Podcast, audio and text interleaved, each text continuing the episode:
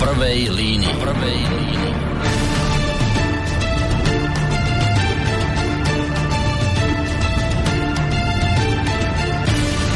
Príjemné nedelné neskoré popoludne, alebo už aj večer, ako len chcete, vám takto v nedelu v trošku netradičnom čase krátko po 16.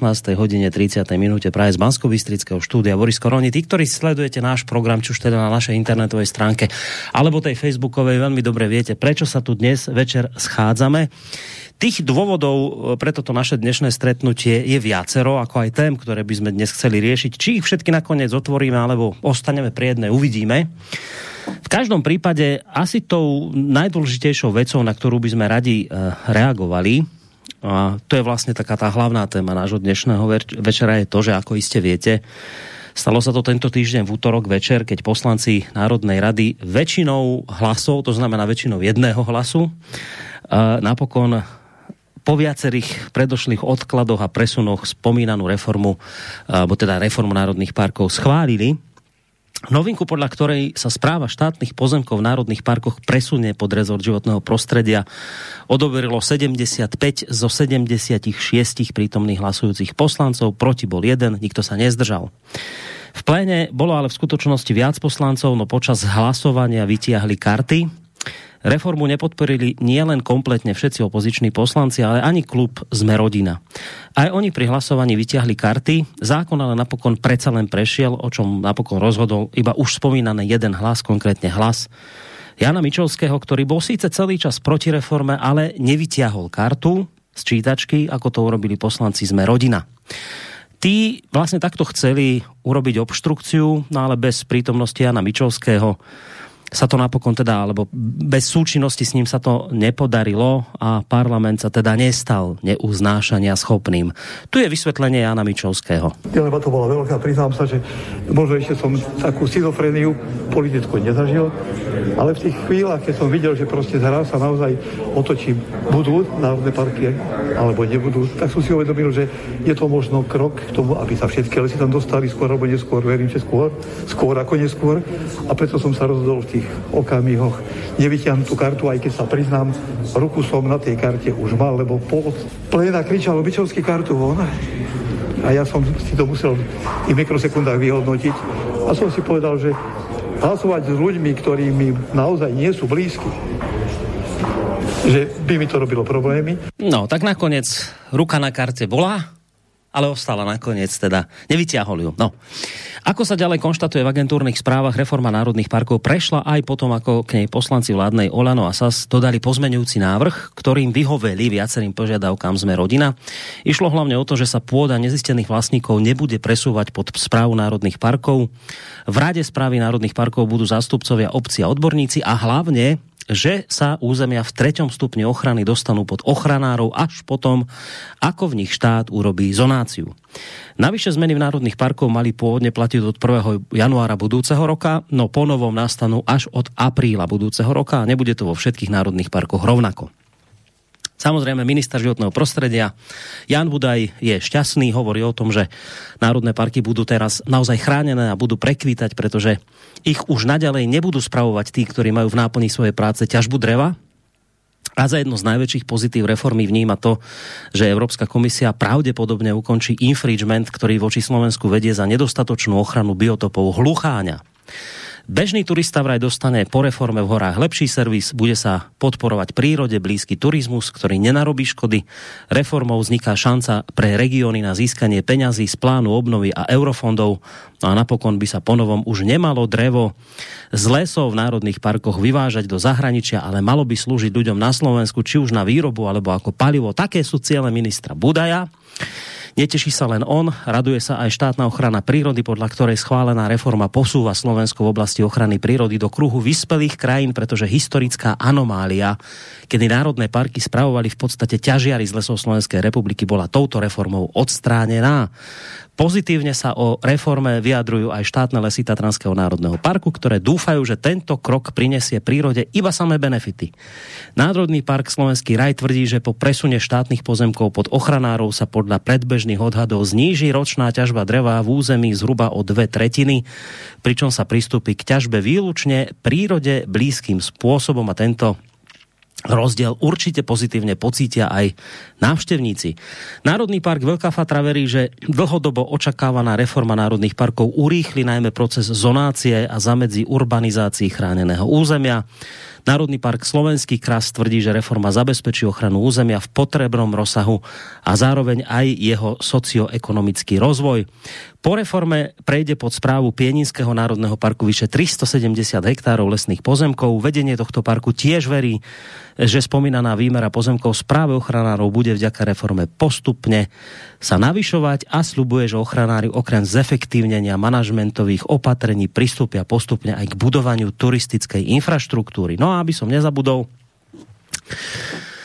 už tu pomaly dochádzam s dychom, ale aby som nezabudol, tak samozrejme Tešia sa aj mnohé environmentálne organizácie, napríklad podľa Karola Kaliského z iniciatívy My sme les dostali národné parky šancu, aby sa z nich mohli stať medzinárodne uznané chránené územia, ktoré budú poskytovať to, čo národné parky poskytovať majú, teda zážitok z divokej prírody. No už vážení posluchači, tak ako ste to počuli, teraz odo mňa vyzerá to ako happy end. Krásna dobrá vec sa podarilo, všetci sú šťastní, všetci sú spokojní, všetci verovia, dobre bude.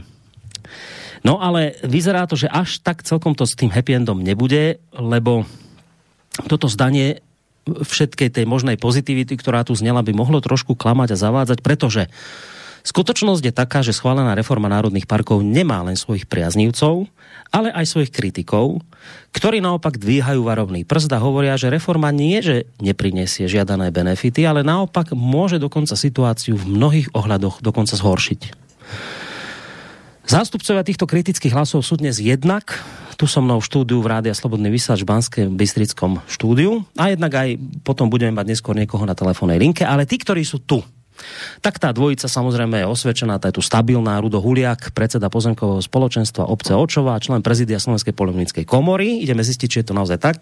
Rudo, vitaj. Dobrý večer, Áno, Počkaj, som ti, ja som ti nezdvihol telefón, na chvíľu, teda telefón, e, mikrofón, na chvíľu to vyzeralo, že klamen, tak ešte raz si tu? Áno, áno, som tu. Ako keby som duchom príjemný, vyvolával. Príjemný, dobrý večer prajem všetkým. No a tá druhá osoba, persona, bez ktorej by Rudo ne, neprišiel, to sám nechodí do vysielača, tak vždy spolu s ním príde aj aj Palo Zacharovský, predseda bývalých hurbarníkov z Vyšnej Boce. Palo, dobrý večer aj tebe. Príjemný dobrý večer prajem všetkým poslucháčom Slobodného vysielača. No a keď buď prídu dvaja, alebo teda prídu s niekým, a to, keď prídu s niekým, tak to je taký ten host, ktorý býva vždy iný. To tak trošku to tak, že to je také prekvapenie, že kto bude to tentokrát. A tak tentokrát si títo dvaja ľudia uh, pozvali Milana Dolňana, to je človek, ktorý nie je tu prvýkrát, ani to nie je neznáme meno, ale v týchto reláciách vystupuje oveľa menej ako táto spomínaná dvojica. Ja teda len dodám, že Milan Dolňan je predseda Slovenskej lesníckej komory. Vysoká to funkcia. Dobrý večer. Dobrý večer, ďakujem za pozvanie. Pekný večer prajem všetkým poslucháčom Rádia Slobodný vysielač zaznel hlas, ktorý by sa hodil do krásnych rozhlasových hier. Budeme nad tým uvažovať po tejto relácii. No a samozrejme, dobrý večer vám praje z bansko bystrického štúdia aj Boris Koroni. A ešte toho jedného hostia, ktorého som tak avizoval, že bude na telefóne, ten bude, ale ešte si ho asi nezoberieme hneď teraz v úvode relácie, ale keď na to bude príležitosť, tak dostanem signál a hneď ho vytáčam. Zatiaľ vám nepoviem koho. No, tak skôr, páni, ako sa dostaneme k tomu, že teda reforma národných parkov prešla a čo na ňu hovoríte, skôr ma zaujíma na úvod iná vec. A to je to, že čo vravíte na to, že ako ona prešla? Že prešla v podstate rozdielom jedného hlasu, a v podstate prešla len tým, že Jan Mičovský pôvodne hovoril, že teda asi tak nedopatrením nevyťahol tú kartičku. Teraz ako sme počuli z toho zvuku, tak nebolo to nedopatrenie. On proste mal tú ruku na karte a vraví si, a ne, ne, lebo takto to bude lepšie. Tak čo vravíte na to, že ako to vlastne bolo schválené? Ako sa vám to pozdáva? Tak ak môžem. Začni. No, nenadarmo momentálne sa volá náš pán bývalý minister Mičovský v rámci celej Bratislavy a poslaneckých klubov viacerých, že hlúpi Jano a takisto takýmto by som povedal, názvom, ktorý už mu priskne na veky, bude častovaný v rámci všetkých lesníkov Slovenska. Takže vďačíme hlúpemu Janovi za to, že váhal s, tou, s tými preštekmi na tej kartičke nevytiahových a umožnil celému tomuto fiasku zdomnení, že my veríme, že si chcel zachovať svoju tvár. Ako sa dá takémuto človeku veriť, čo celý tento marazmus de facto spustil, pretože on ponúkol Budajový prechod všetkých lesov pod ministerstvo životného prostredia a do posledku sa o to nakoniec aj snažil. Hej? Čiže človek, ktorý, ktorému zliadali a úfali sa všetci lesníci Slovenska, že konečne sa urobí v lesoch SR poriadok, konečne lesy SR budú slúžiť ľuďom, nebudú vykrádané oligarchami finančnými a podobne. Konečne tie lesy budú mať naozaj podobu toho prírode blízkeho obospodarovania, všetko, čo s tým súvisí, čo sa bil do že ide presadzovať a viete čo? Teraz panuje názor, že prvý raz tam bol lesník a lesy absolútne zničil. A pripravil ich na tácke, pretože táto novela neslúži na nič inšie, len na predprípravu pre privatizáciu lesov SR, nášho posledného národného bohatstva v hodnote 500 miliárd eur, ktoré budete vidieť, čo tu poviem a zapamätajte si to veľmi dobre, bude časom vyhodnotené, že odštepné závody v jednotke dvojke nechané na pospas drevospracujúcemu priemyslu budú vyhodnotené ako stratové, pretože do nich nepríde ani koruna zo štátu a Sulík nakoniec vyhlási tu jeho povestnú vetu štát je najhorší vlastník a dojde k ich privatizácii. Takže ďakujeme ešte raz z tohto miesta v mene všetkých, aj štátnych, aj neštátnych lesníkov, hlúpemu Janovi, že radšej neostav na dôchodku, ako si tam išiel ešte raz sadnúť a zničil prácu lesníkov po desiatky rokov, ktoré naše lesy budovali a do tejto podoby, ktoré sa teraz chvália všetci milovníci kvázi prírody typu Bros a spol, ako im ich zanechali. Tak teraz už tomu dal zlatú korunu. Jan Mičovský je lesník, naozaj vyštudovaný lesník. Uh, tak ako aj tento jeho krok a vôbec to všetko, čo som sa pýtal, to schvalovanie, ako to vníma šéf lesníckej komory? Milan Dolňan. No, poviem tak, že ako, ako môj predrečník eh, Rudo povedal, že hrozí tu, môže sa tu stať niečo, uh, ohľadne privatizácie lesov. My sme preto od samého začiatku máme aj toto na mysli, veď to nie je úplne nová myšlienka a toto môže hroziť vždy, lebo rozprávame pomedzi nás, že sprivatizované alebo ukradnuté je tu už všetko v tejto republike okrem e, lesov a čiastočne vody, aj keď vodu už predáva niekto iný, ale ale tie prameništia sú, sú v lesoch a zatiaľ, zatiaľ sa ich nik nedotkol. A, a práve preto sme boli veľmi opatrní a veľmi citlivo sme sledovali, e, čo sa v tomto procese ide udiať a ako sa to ide udiať. E, ako minister, bývalý minister Mičovský e, sa snažil a vyjadroval sa hlavne poslednú dobu, že treba udržať celistvo z lesov. V tomto sme absolútne zajedno, lebo e, oslabovanie, roztrhávanie lesov je možnosť ďaleko lepšia a ľahšia na tú spomínanú uvažovanú privatizáciu. Takže tú celistvosť si lesy zaslúžia, lebo e, je to ekosystém, ktorý sa navzájom ovplyvňuje a nedá sa z neho vyberať nejaké hrozienka, lebo oni sa, oni sa tie lesy navzájom ovplyvňujú, takže tam tá celistvosť aj z toho biologického a prírodného hľadiska e, je potrebná a je potrebné ju zachovať. E, od samej jary, ako začali úvahy o e, novele zákona o ochrane prírody a o prevode správy pozemkov pod, pod ochranu životného prostredia sme sledovali tento proces a od samého začiatku sme veľmi kriticky a otvorene jednoznačne hovorili, že e, takto, ako sa to nastavilo cez poslaneckú novelu zákona, je to zlé, lebo sa obídu všetky potrebné e, konania, teda nedá, nedá sa zapojiť objektívne, dá sa urobiť nejaká náhrada, ktorá nemá žiadny zmysel, ale, ale pripomienkové konanie k tomuto e, sa neuskutoční, neboli vykonané dopadové štúdie, e, čo, čo to prinesie pre spoločnosť. preto sme sa postavili, vyhranili jednoznačne proti takémuto postupu a boli sme vždy za vládny návrh so všetkým, čo k tomu patrí. Toto sa nestalo, napriek tomu to trvalo neskutočne dlho. Urobili sme šty, e, sériu asi štyroch e, takých zhromaždení, kde sme sa snažili argumentovať, keď už dopisovanie poslancom členom vlády nepomáhalo, tak sme potrebovali aj takýmto spôsobom ukázať, že máme nejaký iný názor a neboli to zhromaždenia malé. Napríklad v Banskej Bystrici 9. Eh, septembra sa nás zišlo cez, cez 2000 pri pamätníku SNP a jednoznačne sme deklarovali, aký, aký záujem a aký postoj eh, vidiek má, má k pripravovanej novele zákona. Eh, nasledovali ďalšie zhromaždenia. Už v Bratislave pred parlamentom, rokovali sme s politickými stranami, aj keď musím povedať, že Slovenská lesnická komora bola a chce ďalej zostať apolitická, lenže toto eh, tu už nie je o odbornosti a o mm, nestrannosti, lebo E, mnohí politici sa vyjadrovali, že toto je politické rozhodnutie. A keďže je to politické rozhodnutie, tak aj ja dnes sedím tu už v podstate medzi novými politikmi.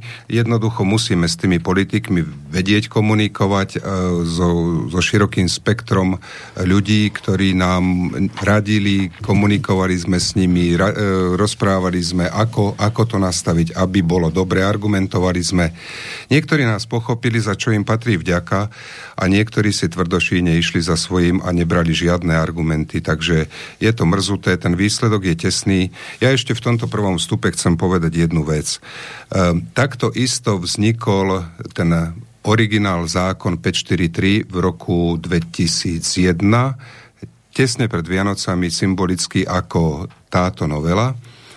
Odtedy tých noviel už bolo vyše 30, ale ten hlavný zásadný zákon, bez toho, aby si to vôľa kto všimol, či poslanci preštudovali, či verejnosť vnímala, jednoducho na poslednej schôdzi pred Vianocami, keď už každý rozmýšľal o, o vôni medovníkov a o stromčeku a o nákupoch darčekov, teda myslím z poslancov, tak, e, tak toto dostali na stôl a odhlasovalo sa to takým štýlom, že sme všetci ostali prekvapení a platnosť tam bola od roku 2000, 2002. E, Takže vtedy to prešlo doslova takým podvodom, poviem, rýchlo bez znalosti. Teraz sa to už nedalo a trvalo to celé mesiace, e, keď si to už vidiek, lesnícka verejnosť e, dostatočne uvedomovali, že o čo tu vlastne ide, aké to bude mať následky a dôsledky. A, a vidíme, že ten, to naše úsilie malo zmysel, pozdržali sme, pozdržali sme celý ten proces, no dopadlo to tak, ako to dopadlo, ako v hokejovom zápase. No, dobre, ale len ešte tú vec, že, že lesnická obec bola v podstate proti tomuto, dalo by sa povedať. A teraz nakoniec ale prejde to vďaka lesníkovi Mičovskému, že ako to, to sa dá vnímať, ako to berie proste lesnická komora. Tá práve túto vec, že, že práve vďaka lesníkovi Mičovskému sa toto udeje. Janko Mičovský v podstate, e, neviem či je, ale bol, bol členom Slovenskej lesníckej komory, vždy sme si ho vypočuli na valných zhromaždeniach, e, okrem toho tiež sme vnímali jeho aktivity. On je jednoducho taký, aký vždy bol. On vždy rád rozprával o predaji kubíka vody a kubíka vzduchu, že netreba lesy rúbať a, a takto sa jednoducho on na to pozeral tak, tak s veľkým nadhľadom. Možno, že je vizionár, ja ho nechcem zhadzovať ani mu ubližovať, ale možno to bude o desiatky alebo stovky rokov takto fungovať, ako by to on chcel nastaviť teraz. Len ak sa my máme o ten les starať, ak ho treba založiť, e, pestovať a chrániť, ako, ako každú kultúru, pri tej mrkve to každý chápe, ale pri tom lese je to veľmi podobné. Na to treba mať nejaké zdroje financií. A pokiaľ nám za vzduch a za kubík vody nik nič neplatí, tak jednoducho treba si zarobiť na tieto činnosti predajom dreva. Mm. A ten predaj dreva je zhruba 90 a viac percent a je to tak aj v Európe, aj vo svete, že zatiaľ verejnosť za tie možno ešte väčšie služby, ktoré les dáva, Eh, nechce platiť.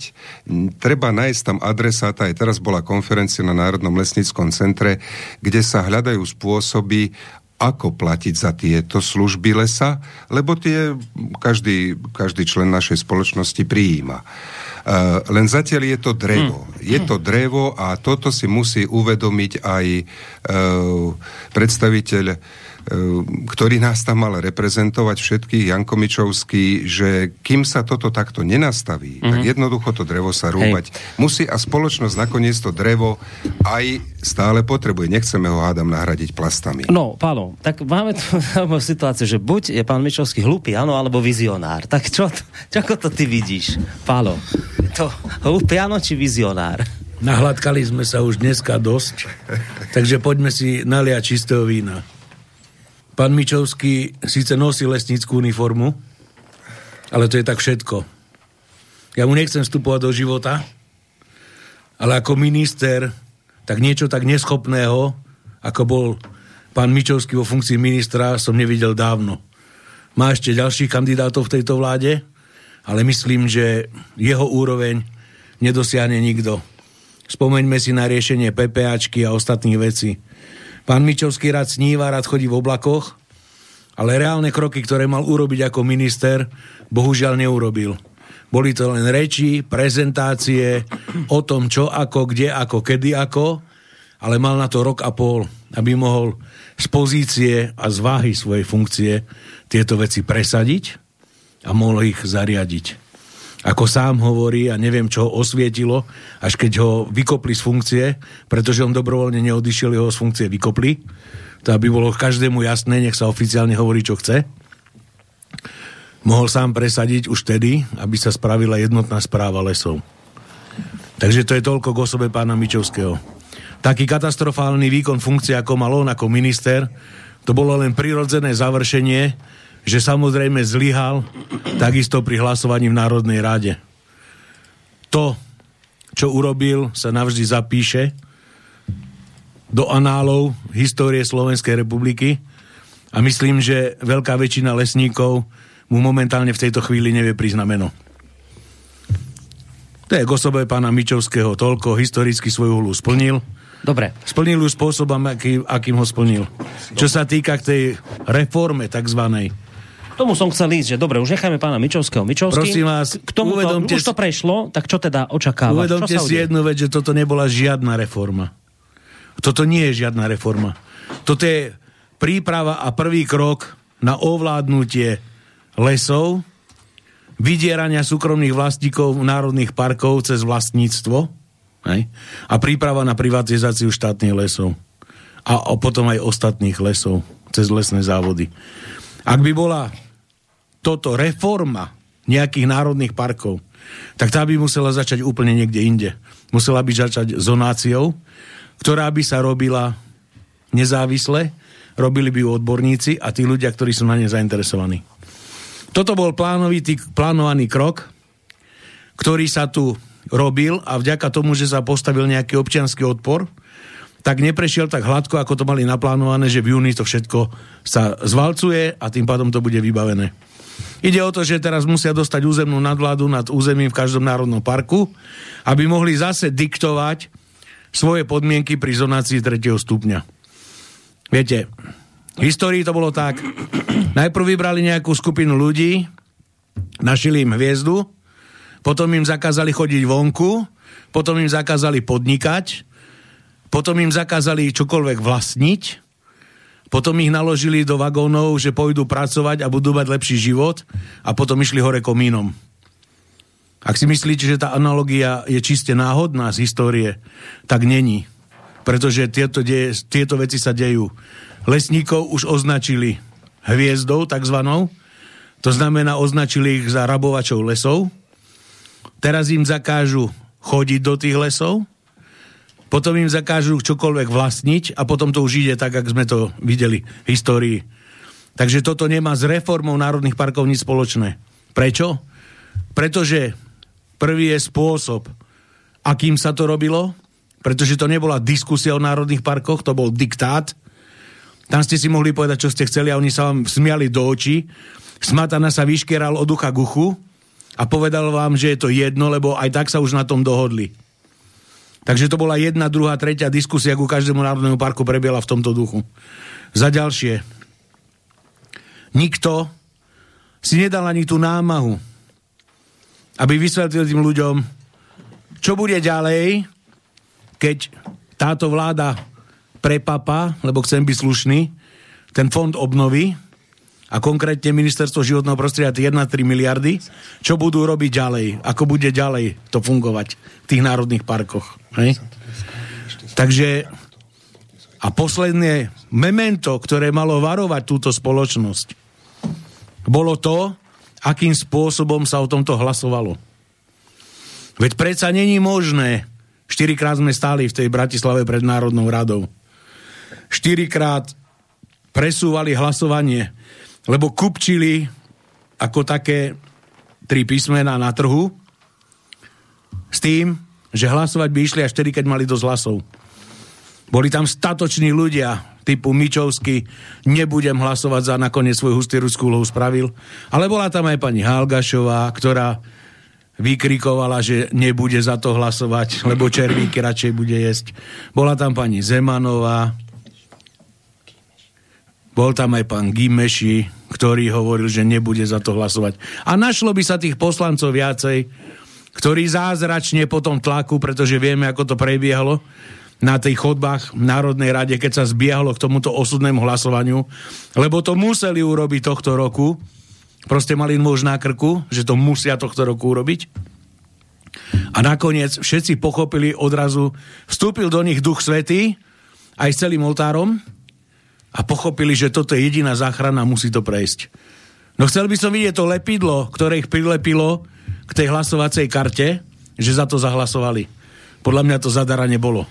No počuli sme tu z úst tak Rudolfa Huliaka, ako aj, aj pána Zachorovského, že oni tuto nevnímajú ako žiadnu reformu, nič, čo pomôže lesom. A, a naopak hovoria o privatizácii, že, že ľudia, Rudolf ľudia, pamätajte moje slova, dojde k privatizácii lesov, stratíme ich, bude to mať hraničie v rukách, niečo podobné. Vníma to takto nejak kriticky aj lesnícka komora?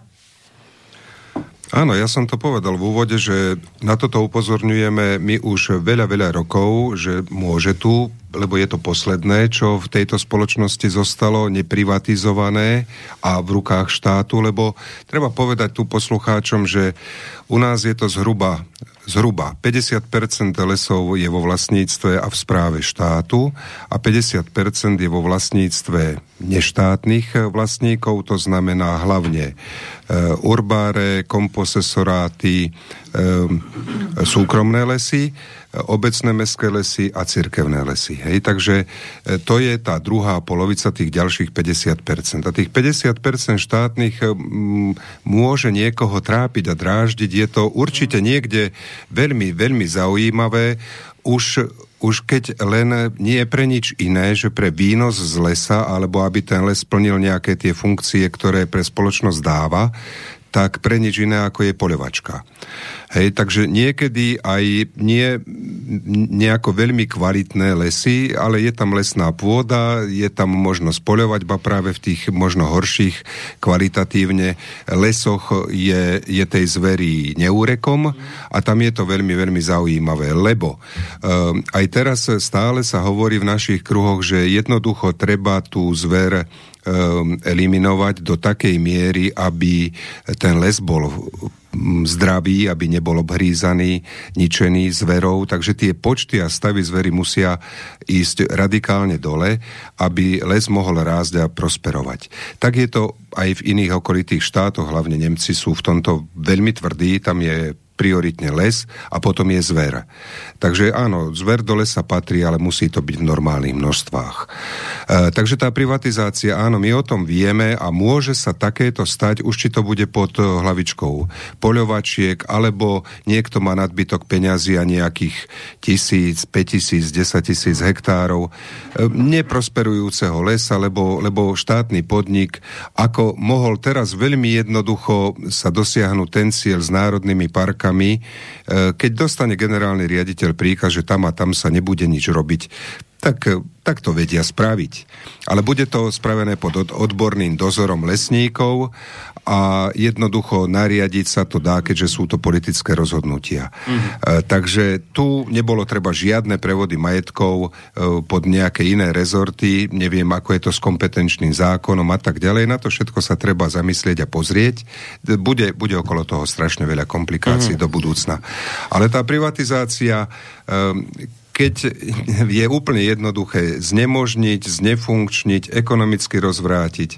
No a potom najlepší spôsob mm. je, ako tu už bol dnes No, povedané. tak ale potom nech sa nikto nestiažuje, kto bude prekvapený, lebo treba si potom vypočuť tieto relácie. Tu sa to hovorilo. Keď budete o pár rokov prekvapení, tak sa môže stať, že vám toto tu dáme, tieto relácie, že nebuďte prekvapení, mali ste to vedieť. No, ale pozor, ty si tu, Palo, menoval, že pán Halgašová a, a neviem, tie všetky mená, ktoré nakoniec hovorí, že ne, ne, nebudeme proti a nakoniec, že boli boli za, ale pozor, a hovoria preto, že boli za, lebo prešiel prezmeňovací návrh, ktorý akože tie obavy akoby tak trošku roz, rozpustil.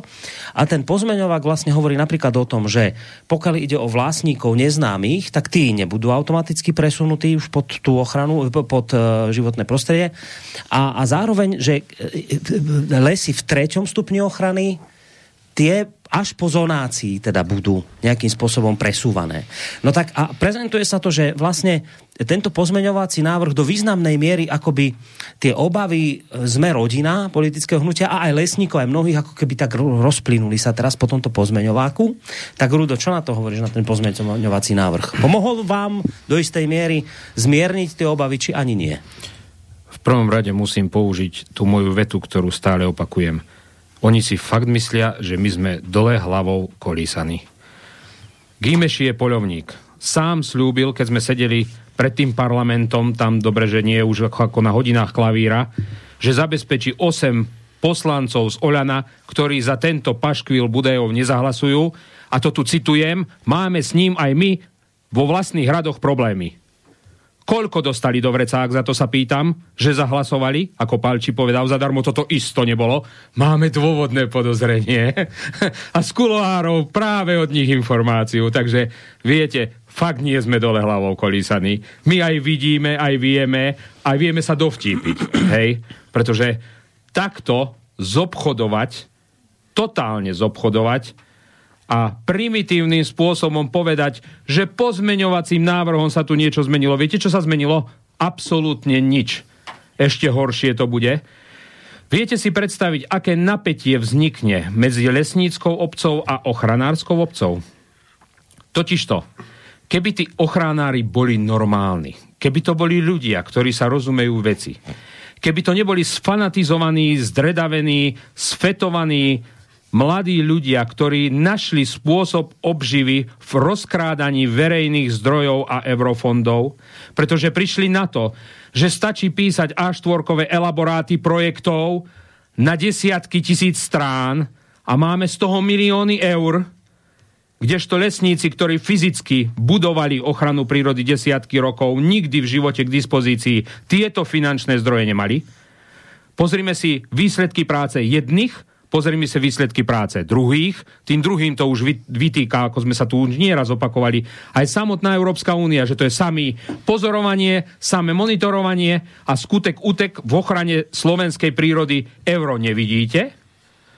Nebudem rozprávať tu už o mimovládnych organizáciách. Myslím si, že na tom internete je to absolútne rozmenené na drobné, kde kadejaké regionálne ochranné združenie dostali milióny eur a ešte jednu vec sa chcem spýtať. Kto urobí tú zonáciu do toho roku 2022? Toho tretieho stupňa ochrany. Kto ho bude robiť? Viete, ako to ide vyzerať? Mimo vládky. Štátna ochrana prírody, ktorá má 400, možno aj dáke drobné zamestnancov, včetne tých, čo sa starajú o parkoviská a upratujú a vrátnici, idú sa momentálne zmocniť najväčšieho slovenského majetku, aký ešte ruka sa bála položiť do 89. roku. A teraz si vezmite, ako títo ľudia zabezpečia tú zonáciu. Keď 50% vlastníkov je neštátnych, tí ostatní, ktorí sú tam, budú musieť súhlasiť, či chcú, či nechcú, s čímkoľvek táto bláznivá sujta ochranárska príde, pretože budú vydieraní. Keď ten súkromný vlastník v tom urbariáte alebo kdekoľvek spadne mu náhodná ťažba, či už to bude likožrutová, alebo to bude veterná kalamita, bude držaný za gule od štátnej ochrany prírody, lebo nebude môcť jednoducho bez súhlasu štátnej ochrany prírody tú kalamitu vyťažiť, spracovať. Čiže my sme tu absolútne odkázaní na pospas už od druhého stupňa ochrany nad štátnou ochranou prírody. To znamená, že všetko, aj obyčajný prechod oviec cez potok v druhom stupni ochrany je závislý od povolenia štátnej ochrany prírody. Viete si predstaviť, čo tu bude lesník? Aj s po prípade v daných lokalitách a ochranných pásmach. Jeden veľký rukojemník, ktorý bude len otázka času, kedy si povie s prepáčením, že sa na všetko vysere. Fakt si neviem predstaviť, v tejto ťažkej dobe, keď vám každý hádže klacky pod nohy, aby denodene dokázal atakovať úrady, ktoré majú na všetko 30-dňovú lehotu, a nahal zo sebou takýmto spôsobom hanebným, by som povedal. Pretože teraz sa rozprávame o fyzickej ľudskej práci v ťažkých podmienkach, nedobre platenej. A tento človek má ešte znášať tento marazmus dredavých, sfetovaných, kvázi ochrancov prírody, na ktorých bude hrdelne odkazaný. Uvedomujete, do, akej, do akého stavu ste dostali slovenskú lesníckú spoločnosť, polnohospodárskú spoločnosť, takisto rybárov, polovníkov a obyvateľov vidieka. Hamba a hnus.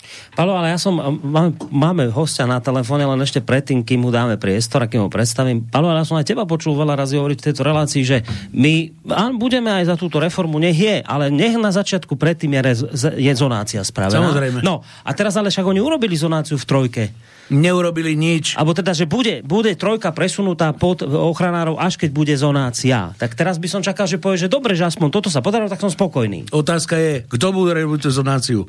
Budú vymenované rady národných parkov. Rady národných parkov bude menovať Budaj.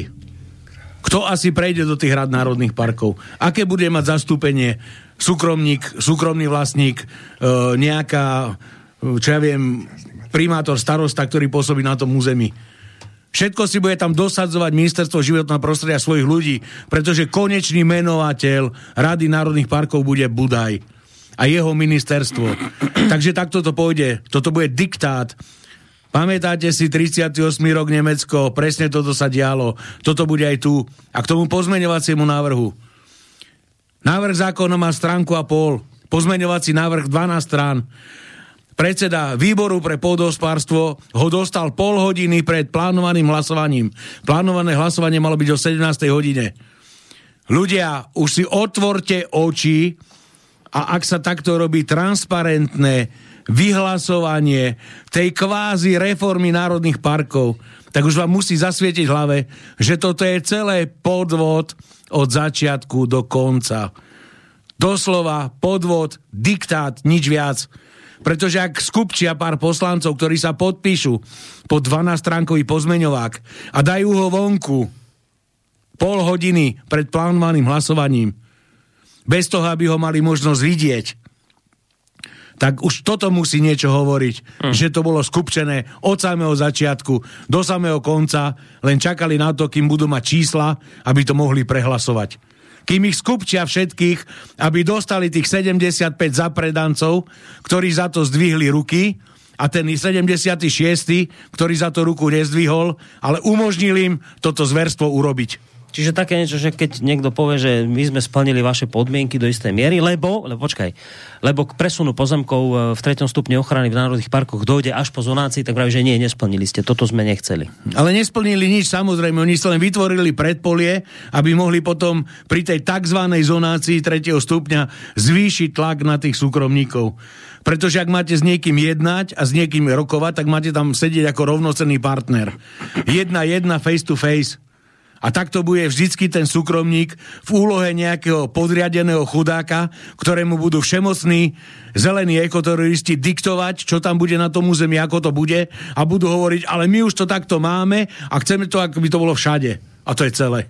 Však no. nech vám povie ten host, ktorý tu príde no. z histórie národných parkov, čo bolo, ako bolo, ako to vznikalo a čo bolo ich cieľom, čo robili tí ľudia 80 rokov preto, aby dostali tú prírodu do takého stavu, ako my dneska.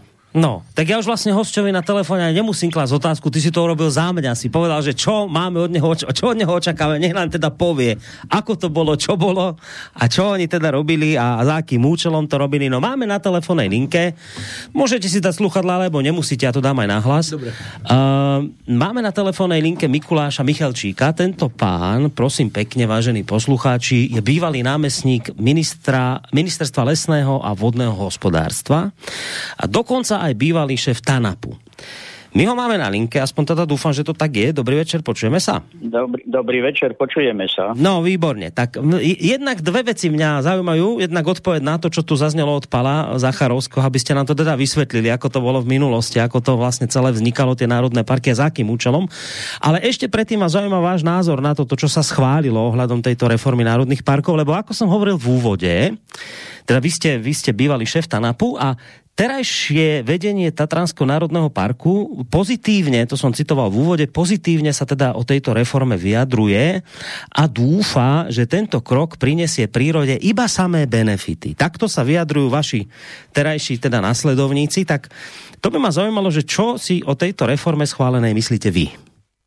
No, počujeme sa? Počujeme. Uh, počujeme sa. Dobre. Uh, ja by som uh, v prvom rade uh, povedal, že napriek tomu, že už som niekoľko, skoro 20 rokov mimo pre, lesnickú prevádzku alebo prevádzku vôbec v ochrane prírody, lebo bývalá správa TANAPu bola nielen lesnická organizácia, ale predovšetkým organizácia ochrany prírody.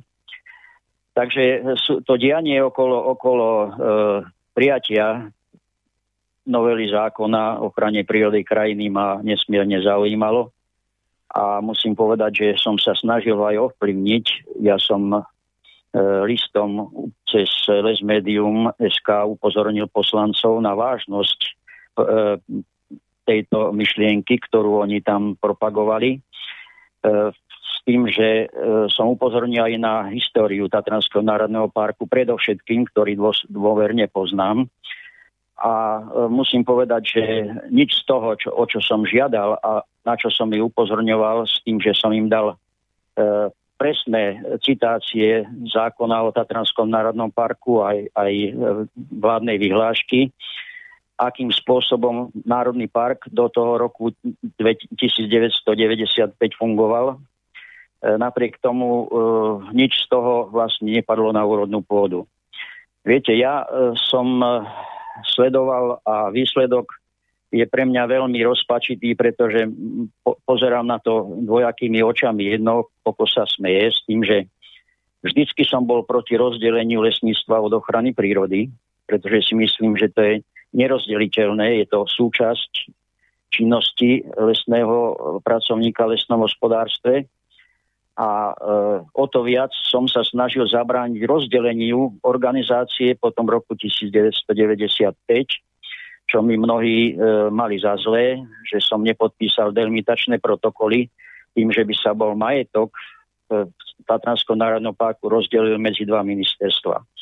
To druhé oko, e, to jedno oko sa mi teší, že vlastne e, potvrdilo sa to, že to nejde bez spoločného hospodárenia na území Národného parku, ale to druhé oko, plače a plače preto, že vlastne E, poznám e, celú tú tragédiu, ktorá sa odohrala v roku 95 a ešte skôr, pretože ako námestník ministra som e, dával pripomienky k tvorbe novely zákona o ochrane prírody a krajiny a vtedy z pozície ministerstva lesného vodného hospodárstva bolo vyše 40 zásadných pripomienok k návrhu tohto zákona ktoré ani jedna z týchto pripomienok nebola akceptovaná a zákon sa odložil a vytiahol sa práve na, na poslednú, uh, posledné zasadnutie Národnej rady, uh, kedy končila tzv. Moravčíková dočasná vláda a poslanci návrh schválili, schválili bez toho, aby vedeli vôbec, o čo schválujú.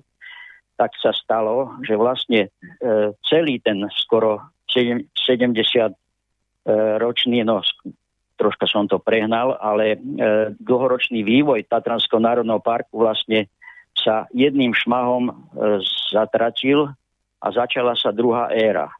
A tá éra, dovolím si povedať, sa pod ňu podpísali tí práve tí ľudia, ktorí dneska hovoria, že treba tieto veci znova vrátiť späť a že to treba spojiť, lebo ináč to nie je dobre. E, nedá sa veriť týmto ľuďom, pretože keď raz e, spravili tieto kroky, aj nebudem menovať mená, ale tých, ktorí sa to týka, iste to počúvajú. Ale e, jednoznačne tvrdím, že keby nebolo bývalo došlo k schváleniu e, toho zákona v roku 94, tak e, by Tatranský národný park vyčnieval v celom stredoeurópskom priestore ako vzorná organizácia ochrany prírody. E, nebudem podrobne popisovať, ako sa Tatranský národný park vznikol. Je, treba len povedať, že, že vyhlásenie Tatranského národného parku nebolo myšlienkou po roku 1948 nového, nového politického zriadenia. Tento návrh vlastne od roku 1921 až do roku 1947 e, prešiel mnohými odbornými komisiami, vrátane medzinárodných komisí na krakovských protokolov a tak ďalej. A formoval sa veľmi precízne na celé územie Tatier v rámci Medzinárodného národného parku. E, na území e, Československej republiky vlastne v roku 1947 E, komisia e, schválila návrh na základe e, doporučenia inžiniera Futáka zo Slovenskej univerzity a poverených pracovníkov odborných komisí, ktorým predsedal inžinier Cholvát, vtedajší zamestnanec okres, teda inšpekcie v Poprade, lesnej inšpekcie v Poprade. A 1. júla 1947 návrh zriadenia Tatranského národného parku uzrel svetlo sveta schválením Slovenskej národnej rade. To znamená, e, tie hlásenia, vyhlásovania, že e, zákon o Tatranskom národnom parku je, je výplod e, politického zriadenia po roku 1948 nie je pravdivý, pretože už v oktobri 1947 existovalo znenie zákona o Tatranskom národnom parku. Bol schválený 18. decembra 1948 pod číslom 11 zbierky o Tatranskom národnom parku s účinnosťou od 1. januára 49.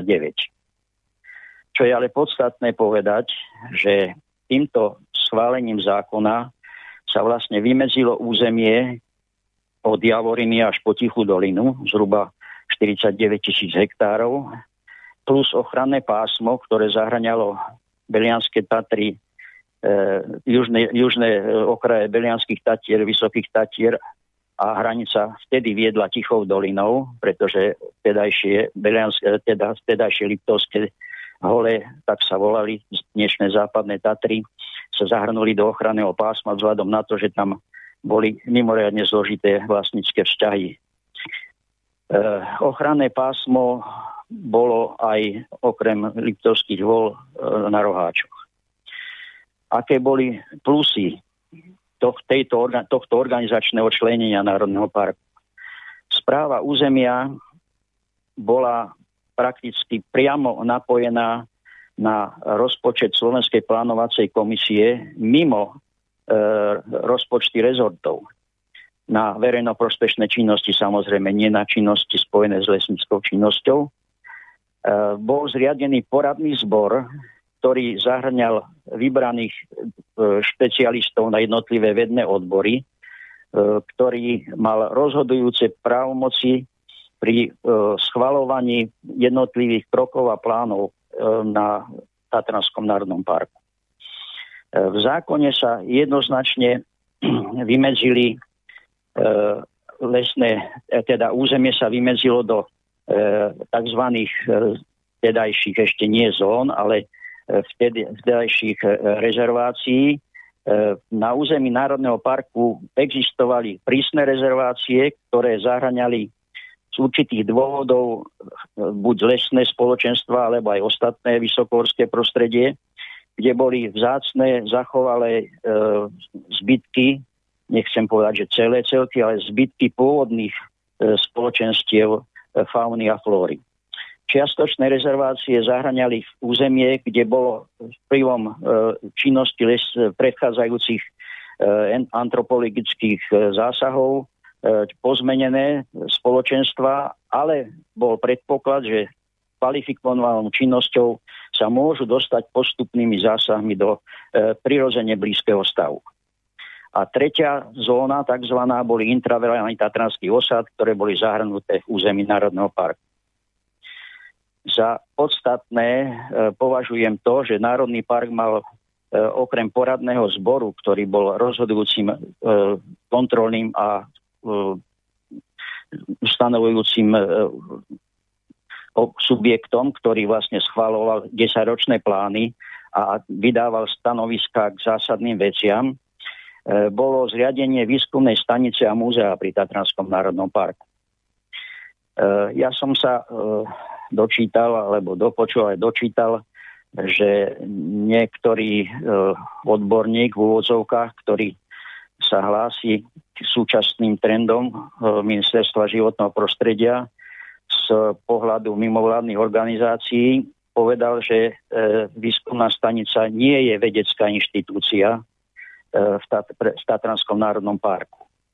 Ja by som, e, neviem, e, tento pán, čo má za sebou, ale bolo menované, že nejak členom nejakých medzinárodných komisí ochrany prírody, ale by som chcel ho upozorniť na to, že výskumná stanica zohrala a zohráva stále významnú úlohu pri riešení odborných problémov na území Národného parku.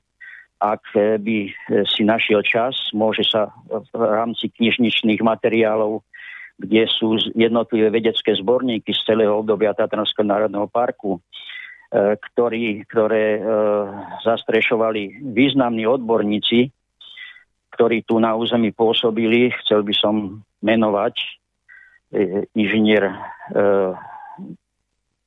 inžinier Blahovod, inžinier Bališ, Jan Olejník, pán Bohuš, e, pani Božka Mrhová, Šoltésová, Šoltés, Cabala, Pavlarčík, Chovancová Barbara, Kyselová Zuzana, Koreň Milan, to sú všetko ľudia, ktorí, ktorí riešili odborné problémy, ale v podstate riešili ich tak, aby ich uplatnenie sa našlo presne na území Národného parku. Neboli to Neboli to úlohy, ktoré sú spojené s, so základným výskumom, ale s aplikovaným výskumom, pre ktorý vlastne aj výskumná stanica bola a stále je zriadená. Ja e, by som si dovolil upozorniť, lebo sú také trendy, že by bolo pri tomto e, terajšom e, zlučovaní potrebné sa zaoberať, či tá výskumná stanica patrí alebo nepatrí k novej správe.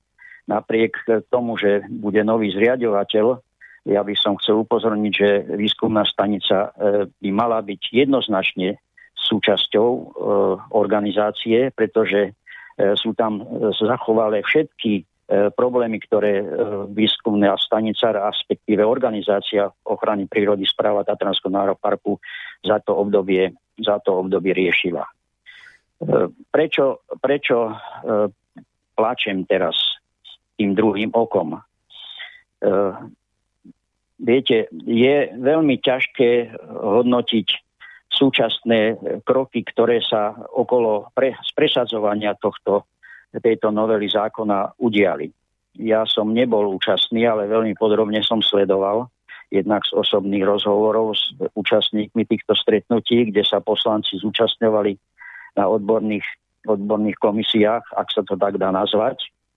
Ja som nezbadal, alebo nebol som e, informovaní o tom, že by sa na týchto komisiách riešili st- hodnotenia stavu prírodného prostredia v Tatranskom národnom parku. Išlo na nich jed- jednoducho len o to, aby sa presadila myšlienka e, zmeny e, zriadovateľa tejto organizácie, ale bez akého, akéhokoľvek riešenia odborných problémov, ktoré na tomto území sú. A tých problémov je najmä po e, kalamite v roku 2004 neskonalé množstvo.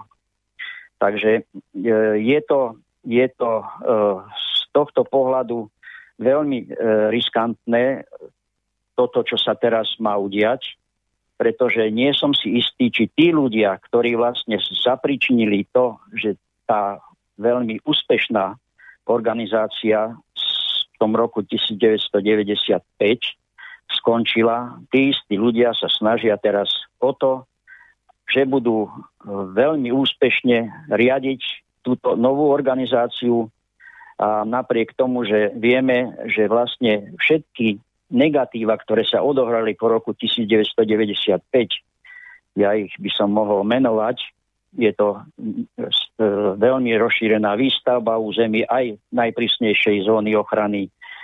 Je to e, strata programu starostlivosti do roku 2000, ktorý bol vypracovaný po revolúcii, ktoré bolo posledné odborné e, zaoberanie sa problémami v Národnom parku a boli stanovené konkrétne úlohy aj finančné čiastky na to, aby sa tie negatíva, ktoré sa v tom čase, keď sa, keď sa menila politická, politické smerovanie nášho štátu, e, keď sa v tomto čase tieto e, úlohy stanovovali a vlastne polovici platnosti tohto, tejto, tohto programu starostlivosti vlastne e, prevzala v roku 1996 vznikajúca správa Tatranského národného parku so siedmými pracovníkmi.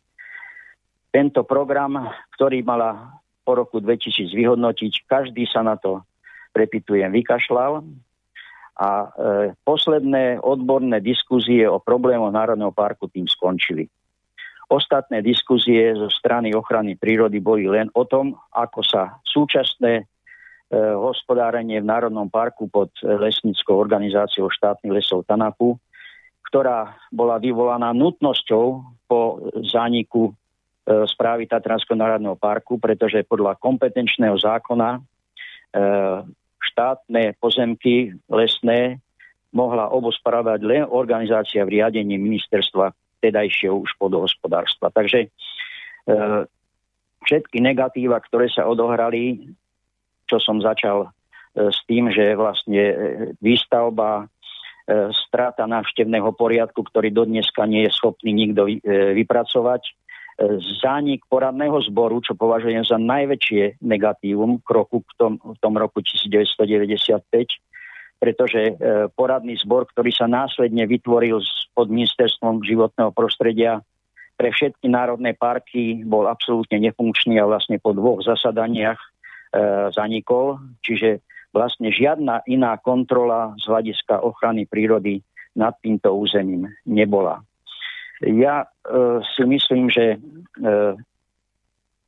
som rád, že by sa organizácia vrátila znova do komplexného stavu. To znamená, že by sa e, územie, o územie starala jedna organizácia. Ale opakujem znova, neverím, že súčasné vedenie správy Tatranského národného parku ktoré pôsobí e, vo svite, e, je schopné nadviazať na rok 1994 a pokračovať v tom, čo bývalá správa Tatranského národného parku bola. Pretože no. vlastne všetky kroky, ktoré sa od toho obdobia odobrali, sú negatívnym spôsobom videné v teréne. Pán Michalčík, ja len jednu otázku.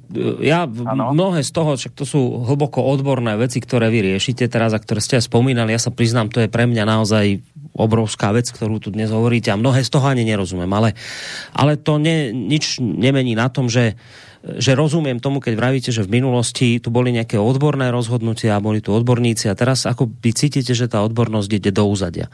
My sme, my sme viackrát na toto poukazovali a pýtali sme sa tú otázku, že kde sa stala vlastne chyba, že tí lesníci si toto ako keby nechali, proste, že im to z tých rúk uniklo a že tú agendu, tú odbornú agendu, ktorú oni vždy riešili a odborne sa o, o les starali, im dnes ako keby ukradli o, o, proste ľudia neodborní ktorí sa volajú ochranári a tí dnes diktujú a hovoria, ako treba sa starať o les a čo lesníci robia zle a pomaly sú lesníci v podobe nejakých ničiteľov lesa.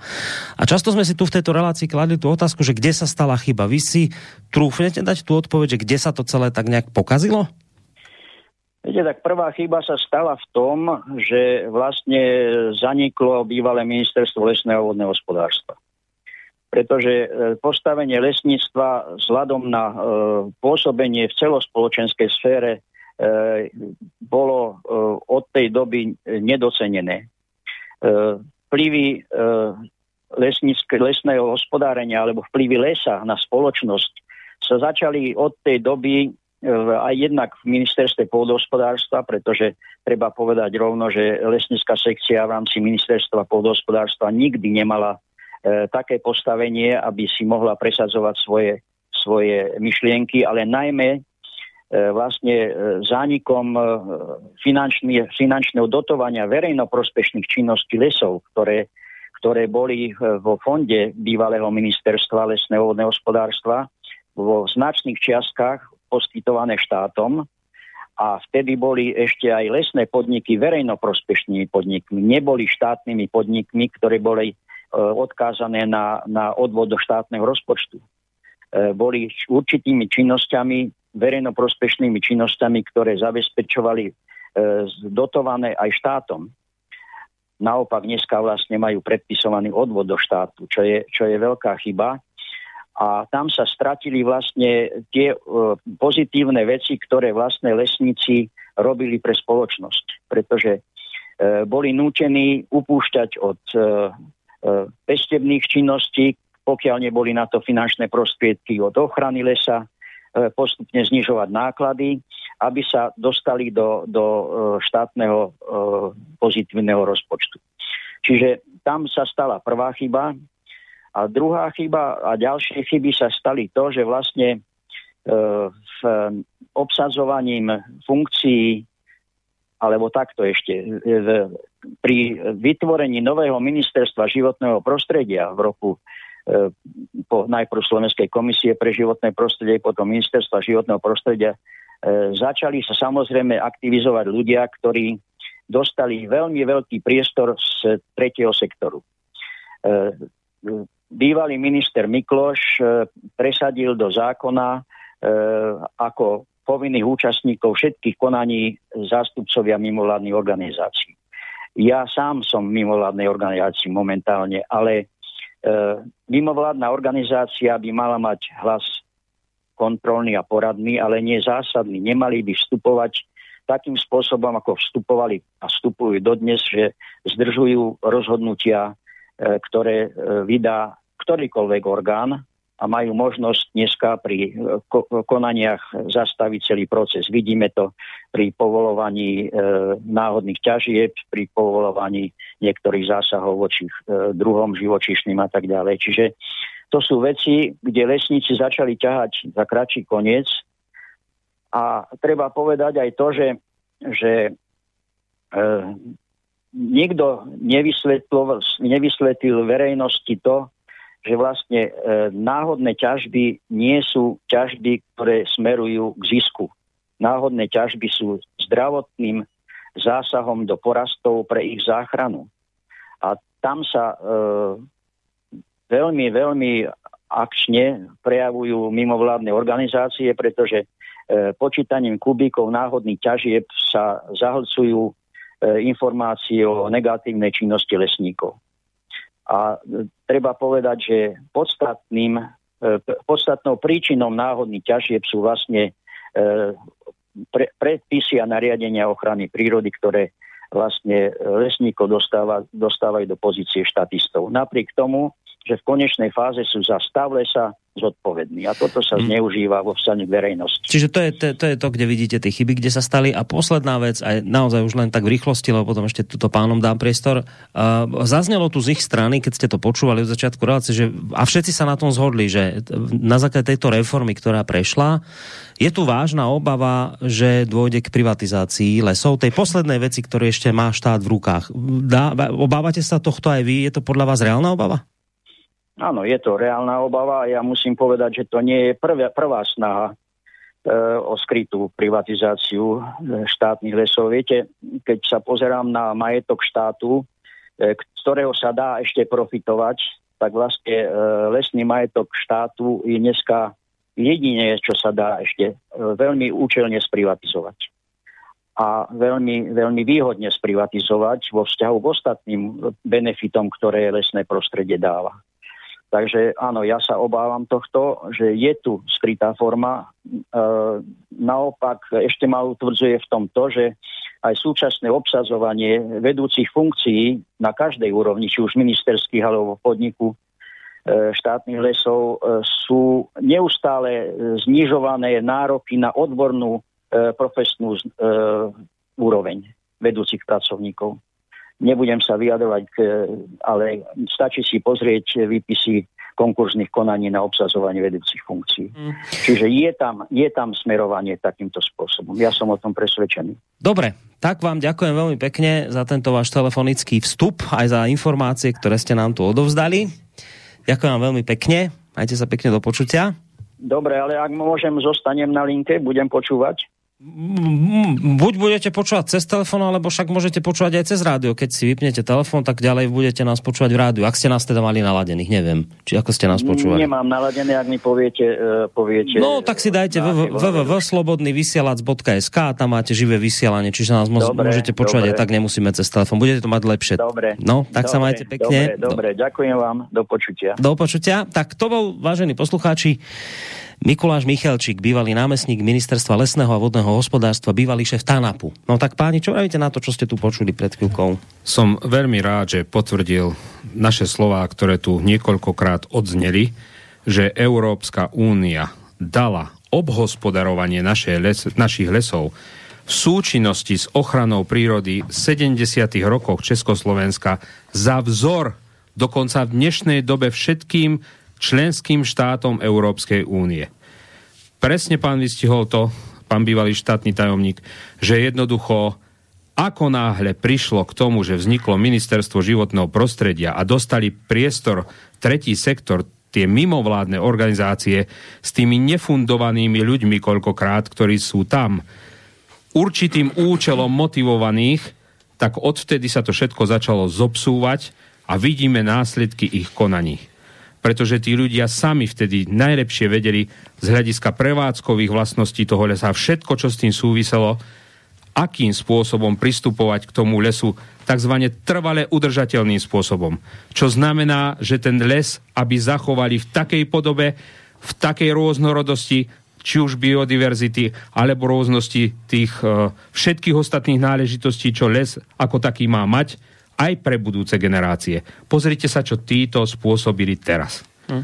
A bojím sa, veľmi sa toho bojím, že keď teraz dostali do správu práve, teda do správy práve títo ľudia štvrtý a piatý stupeň ochrany, kde sú vlastne klenoty nášho lesníctva, ad 1, ad 2 najväčšie náleziska pitnej vody, geotermálnych pramerov, termálnych pramerov, všetko, čo s tým súvisí našim najmä vodným hospodárstvom, že akým spôsobom toto dopadne, či tu nenastane po nás potopa. No nie, tak pán, pán štátny tajomník bývalý hovorí otvorene. Áno, je tu ano. hrozí. On, on v tom vidí skrytú formu privatizácie. Povedal to takisto A povie to človek, ktorý sa zaslúžil o ten stav, ktorý sme tu donedávna mali. Hm. Milan Dolnian, čo na to vraví, čo počul. Áno, je to tak, my to pozorujeme tiež, sme už v podstate túto dobu, čo Miky Michalčík um, pomenoval, ja som chcel, aby on povedal o tých začiatkoch Národný, Národného parku, lebo ten TANAP je, je historicky náš najstarší a ako, ako uviedol od 21. do 47. roku vedecké odborné skupiny, vtedy ešte aj z Prahy, e, pripravovali vznik tohto národného parku, od ktorého, e, ktorého fungovanie sa chodili zo zahraničných národných parkov od nás učiť. Takže skutočne to bolo veľmi dobre urobené, pripravené a nejako hovorí teraz minister Budaj, že teraz začne nejaká hmm ochrana prírody a teraz začne Národný park. Nie, ten, ten už skončil asi v tých 95. roku, keď, keď, sa tam, keď tam vznikla dvojkoľajnosť. Mrzí ma, že nepovedal Miky, takú vec, že kto čo z tých organizácií, on uviedol, že museli vzniknúť aj štátne lesy Tanapu, po správe Tanapu, e, aby mal kto vykonávať všetky tie odborné činnosti. Mm. A škoda, že nepovedal toľko, že čo všetko zamestnanci štátnych lesov TANAPu majú v svojej náplni práci a čo má správa TANAPu. E, on by to povedal lepšie ako ja, ja to poviem len tak veľmi skrátene a zjednodušene. Štátne lesy TANAPu robia všetko od e, vodných tokov starostlivosť, o, od, od ciest, udržiavania chodníkov turistických, značení turistických chodníkov, ale aj spracovanie kalamity, aj hospodárenie v lesoch, aj o správu budov a tak ďalej a tak ďalej. To je kopec činností a niekedy mi pripadá, nechcem bagatelizovať, ale správa TANAPu akorát sa vyjadruje, či to robia dobre, alebo to robia zle. E, ja som napísal aj teraz v jednom takom vyhlásení, že áno, teraz my lesníci budeme si všímať tie ich kroky a budeme tiež kritickí, mm. ako nás oni za tie roky naučili. Lebo vzniklo to skutočne ozaj tak, že v tých 90. rokoch uh, niektorí ľudia našli nejaké uplatnenie v tom, že oni mali nejaké pocity. Pocity, ako má byť, ako má vyzerať les. Mm. Hej, takže tu, tu chýbala absolútne odbornosť, ale mali nejaký pocit. Veď to je v poriadku, nech ho majú nech majú nejaký ten poradný hlas, nech odkonzultujú, len oni potrebovali získať to, čo získali teraz. A oni potrebovali zdecimovať lesnícky stav, skriminalizovať ho a vytvoriť z, z neho nejakého nepriateľa. A to sa im veľmi úspešne podarilo, lebo lesnícky stav si počas celej tej doby neuvedomoval, že o čo tu, o aké hry tu ide zákulisné. Mysleli sme si, že keď sa budeme dobre vzorovo starať o les, ako aj Miky hovoril, perfektné výsledky uznávané vo svete, takže to bude v pohode a verejnosť to bude takto vnímať. Nie, nevnímala, lebo médiá majú obrovskú moc a, a prevrátili to do, takej, do takého obrazu, že v skutočne lesník je nepriateľ nie len ochranárov, ale aj celej spoločnosti, aj celého lesa, čo asi čo nie je určite pravda, lebo tie naše lesy by neboli hodné ochrany a neboli by také veľmi zaujímavé pre, pre túto zaujímavú skupinu a pre, pre všetkých, ktorí, ktoré o, o tie lesy majú záujem. Keby boli ozaj také vydrancované, vynosené drevo, ako hovorí minister Budaj, neviem, ako sa to dá vynášať drevo, no ale vynosené je to drevo. E, vynosené drevo je tam, kde boli nejaké živelné pohromy alebo kde ochrana prírody skutočne e, spomaľovala, brzdila e, ten, e, ten proces spracovania kalamít alebo Dneska sa to volá asanačná ťažba, podľa nového sa to má premenovať, len už je dosť neskoro, lebo volalo sa to náhodná ťažba. A náhodná ťažba u lajka znamená, že lesník sa asi zobudí a náhodne mu príde nejaká myšlienka. Teraz no, by som si chcel vyťažiť, hm, čo správne ráno sa zobudí, čo by som tak, hm, tak by som vyťažil taký hektárik náhodne. Tak, náhodne. Len na, náhodne je to, je to opak plánovaného, hmm. e, teda nie je to plánované na celé to decénium, ale náhodne vplyvom nejakých živelných pohrvom alebo podkvorného hmyzu a tak ďalej, takže to je nie plánovaná, ale náhodná. Hmm. Ale treba podotknúť, že od tej plánovanej sa potom tá náhodná odpočíta. Áno, Čiže nie je nad rámec, aby niekto zase zle že nepochopil. Je to navyše. Samozrejme, že nie je. Takže vytvorením nepriateľa sa podarilo to, čo sa podarilo a výsledok toho je novela zákona o ochrane prírody, hmm. s ktorou sa budeme musieť naučiť žiť, ako sme povedali, budeme si to veľmi, veľmi dôsledne všímať a nie je všetkým dňom koniec, takže netreba vešať hlavu. Pálo si za, na, zasadil kuker na hlavu, či, ne? Ne, dostali sa mi také informácie. Jak sa to volá? Cviker. Cviker. Cvik... Dostali sa mi také informácie. Založil Cviker a ide cíšať informácie. O Čo našich máš? fešákoch z Brosky. Kto to nevie, takže to Bratislavské regionálne združenie. Ako oni vlastne hospodária? Bolo by vhodné sa pozrieť, že ako sa im utešenie rozrastá počet listov vlastníctva ako nadobúdajú majetok Trebars v katastri Ružinov, kde v roku 2015 obsiahli pozemok, ktorý je v chránenej krajinej oblasti Dunajskej Luhy, Panský diel, prírodná rezerva Panský diel, chránené vtáčie územie Dunajskej Luhy, územie európskeho významu Skujev, biskupické Luhy. A teraz si zoberte, že títo frajeri z Brosky, ktorí sa dneska hrajú na najväčších ochrancov prírody a zachrancov sveta a spasu galaxie, uprostred lesov našli kalamitu a predstavte si, že tú kalamitu vlastne oni spracovali holorubom do hola a tá kalamita, to spracovanie tej kalamity má presný obdlžník, ako keď ho nakreslíte podľa pravítka, kde sa začali stavať nejaké firmičky, stavbičky, farmičky, alebo neviem čo. Ale zaujímavé, že v strede lesov sa objaví kalamita, ktorú oni spracujú pod rúškom kalamity. Otázka je, kde je zavidovaná, keď ešte vtedy nemali schválený ani plán starostlivosti o les. A všetko im to prebieha nejak hladko, bez problémov. Však dostali 55 miliónov fešáci, takže mali z čoho rúbať. A nejakých 450 kubíkov drevnej hmoty bolo odtiaľ vyrúbané do hola. To vymrvili doslova do hola. No stať sa to niekde u nás na Urbáre, tak už sme slávni. Už sa tam Markíza aj s Jojkou si láme nohy. A tu nám všetko broská, že potichu skupuje pozemky, asi má dobrých sponzorov, asi aj ľudia platia dobrovoľné príspevky, no alebo pritom že tých 55 miliónov, ktoré naberá skade tade. Takže je to možné, že to urobia tak a nájdu si to. Hej? No ale to nekončí, lebo v roku 2016 pribúdajú ďalšie pozemky, ktoré odlesňujú v chránenom území. Ďalšie budovy sa tam robia a tak ďalej. Však je na tom na internete akože dobrá spracovaná dokumentácia. Každý jeden si to môže pozrieť. Tak je to tam zdokumentované. Tak aby ste videli, že títo ktorí pre svoje účely neváhajú vyťať kalamitu v presnom obložníkovom tvare, aby tam postavili nejakú farmu alebo niečo. Títo ľudia budú vlastne rozhodovať o tom, kam sa ochrana slovenskej prírody bude uberať. Takže keď to robia pre seba, tak jasné, všetko je to legálne, všetko je to košer. Samozrejme, oni nič neporušili, no veď isto, však sami sebe si to schvalujú, veď vieme, ako to funguje. Vieme, kto bol pán Šíbl, predkladateľ novely zákona že vlastne bol jedným zo zakladateľov Brosky. Vieme, kto je veľká ochranárka, aktivistka Janíčková, ktorej dcera je posl- asistentkou poslanca Šíbla, ktorá vystupuje a moralizuje a, a dáva, prehovára do svedomia lesníkom, ako sa majú správať, ako jej záleží na všetkom a ona je stelesná slušnosť a ostatné veci.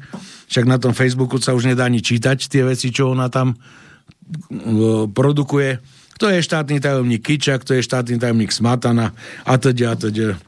Áno, teraz už hovoria, že keď toto prejde, táto reforma, to nie je reforma, to je paškvil, že nám už nebude hroziť infringement zo strany Európskej únie, no však áno, lebo však keď vlk nabonzuje do Bruselu, že čo sa má robiť, len za tým účelom, aby sa tu vytvoril tlak, aby bol nejaký zákon prijatý.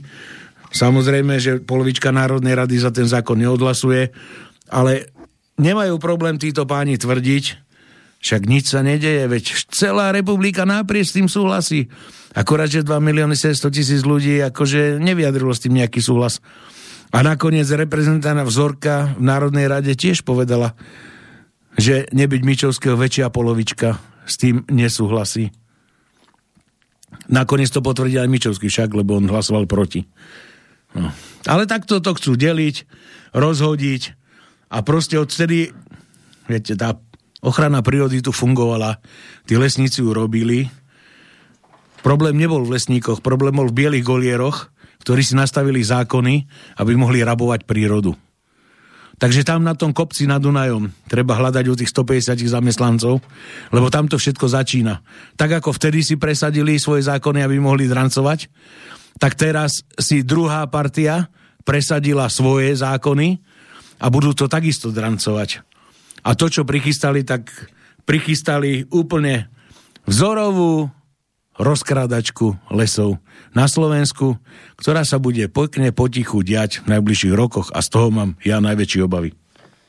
No dobre, tak uh, pozerám, že ideme do finále. Otázka, ktorá sa v závere pýta a tlačí na jazyk je, že dobre, tak však vy ste tu o niečo bojovali, o niečo ste sa snažili, ten výsledok je taký, že hoc teda napriek tomu, že ste sa snažili, dopadlo to, ako to dopadlo. Reforma národných parkov, ktorú vy nazývate nereformou, ale práve naopak niečím, čo to všetko zhorší, prešla. A teraz stane sa nejakým spôsobom realitou, do akej miery vaše slova sa naplňa, nenaplňa, to ukáže blízka či vzdialenejšia budúcnosť. Otázka ale teraz je, čo idete robiť. Lebo teda to je schválené, s tým už veľa nenarobíte, tak čo teraz? Čo teraz idete ďalej robiť s týmto stavom? V prvom rade... Počkaj, počkaj, počkaj, počkaj, mikrofón, no, už môžeš. V prvom rade sa začneme zaoberať vážne, podotýkam vážne, na úrovni právnikov, akým spôsobom sa tu financujú jednotlivé projekty ochrany prírody. Pôjdeme do takých následkov, že tí, ktorí tieto prostriedky zneužívali, zneužívajú a budú zneužívať, budú mať veľmi ťažké spanie. Pretože jednoducho slovenská verejnosť sa musí dozvedieť, prečo bolo toto celé úmysl, úsilie vytvorené takto nad rámec všetkého slušného postupu, akým je vládny návrh zákona, lebo to je účelové konanie. Toto nebolo proste len tak. Tie gratulácie a ovácie Budajovi na konci, tam, že sa mu hádzali okolo krku, ešte aj tabak, čo slúbila, čo nebude o tom hlasovať, sa mu tam hádzalo okolo krku. Ako, nehnevajte sa na mňa, toto není zasadanie Národnej rady, ale to je zasadanie Národného cirkusu. Tie sme zrušili, lebo však sloboda zvierat, tak stačí, je nakoniec pravdou to, že keď cirkusy sa porušili, stačí tie vlastne priame prenosy do zasadania Národnej rady. Tam to je úplný, že fakt cirkus. Hmm. Len ja by som ešte jednu vec podotkol. Tieto všetky záležitosti, čo sa momentálne dejú na Slovensku, majú jedného menovateľa a to si málo kto uvedomuje. Je tu pred spoločnosťou totižto zahmlievaná celková situácia, čo sa deje pod rúškom týchto veľkých teatrálnych vystúpení, by som to nazval, ako je aj táto reforma národných parkov, reforma zdravotníctva, reforma školstva, súdna mapa, všetko má absolútne jedného menovateľa, slúži všetkým len občanom Slovenska. Má úplne presný priebeh, to isté tie tlačové besedy, kde jednoducho sa zúčastňovali jednotliví zástupcovia rôznych oblastí nášho verejného života každý jeden sa vyjadril, že tie reformy sú ne, absolútne neodborne spracované, nedotiahnuté do konca, nebudú slúžiť tomu, čo majú. Aj tak sa odsúhlasili. Všimnite si to. Či už tak, alebo onak jednoducho odsúhlasili. Ale prečo sa nedozvedáme z médií o tom, že sa tu ide podpísať dohoda o pobyte amerických vojsk a financovanie našich vojenských objektov v hodnote 100 miliónov dolárov? Ide byť podpísaná Naďom, Korčokom, Čaputovou. A že tu jednoducho budú si chodiť americkí vojaci dínom dánom bez vízovej povinnosti, bez evidenčnej povinnosti, že si budú robiť nákupy v našich obchodoch bez DPH, že sa nebude na nich vzťahovať naša jurisdikcia, naše orgány činné v trestnom konaní že tu nebude platiť absolútne nič, budú mať absolútnu totálnu prednosť pri vybavovaní na všetkých úradoch, to znamená od stavebných povolení, cez všetkého, čo tu bude proste v tej občianskej uh, vybavenosti a v čomkoľvek závisieť. Prečo sa tu toto nevieme dozvedieť? Prečo tu idú s nás spraviť krajinu prvého útoku? Pretože už na Sliači sa robia hydrogeologické prieskumy, či tam bude možné vybudovať sila na jadrové zbranie. Prečo sa toto verejnosť nedozvie? Prečo sa verejnosť nedozvie to, že jednoducho to bude nekontrolovateľný pobyt akéhokoľvek množstva amerických vojakov? Vadila nám tu ruská armáda? Dala sa preč po revolúcii? Všetci aplauzovali, tlieskali, že sme slobodná krajina? Teraz čo sa zmenilo? Garde? Rusi nevyhovovali, Američania idú vyhovovať? Do akého stavu sme sa zase dostali? Vidíte niekde zmienku o tom, čo sa tu vôbec pripravuje? Alebo že sa tu pripravuje úrad pre národnostné menšiny? Pre, pre strany národnostných menšín, ktoré majú mať dokonca zníženú kvotu 5% pri vstupe do slovenského parlamentu? Že tento úrad má zabezpečovať aj to, že bude povoľovať daným stranám mať insignie cudzích štátov, včetne ich financovania z cudziny? Čo sa tu pripravuje pod rúškom tohto mediálneho marazmu? typu, kde pána Fica zatknú na ulici, je z toho veľký mediálny boom, neexistuje médium na Slovensku, ktoré by to do, proste neodvysielalo. Prečo my nevieme o takto závažných záležitostiach hodné priam referenda. Ale vieme, ale všetci nám hovoria, že to je v pohode, že teraz e, toto, čo hovoríš, to je vy- vyvolávanie falošných správ a hoaxov a neviem čoho a, a šírenie poplašnej správy, lebo nič z toho nie je pravda. Naď, keby tu sedel, tak ti povie, nič sa tu nedeje, tá, tá zmluva, ktorú chceme s, s Američanmi zbúchať, to je iba taká malá zmluvička ešte k tomu, že sme v NATO, aby to tu lepšie fungovalo, e, náš, neviem čo, cvičenia, bla, bla, bla, žiadne jadrové zbrania, náhodou nič, žiadna, žiadna vojenská základňa tu nebude, čiže ty si teraz vymýšľaš. Aj to si vymýšľam, že Naď chodí do vojenského priestoru lešť, do vojenských lesov s ockom poľovať každý víkend a robiť si tam súkromné safari napriek tomu, že nie je majiteľom poľovného lístka. Aj to si vymýšľam.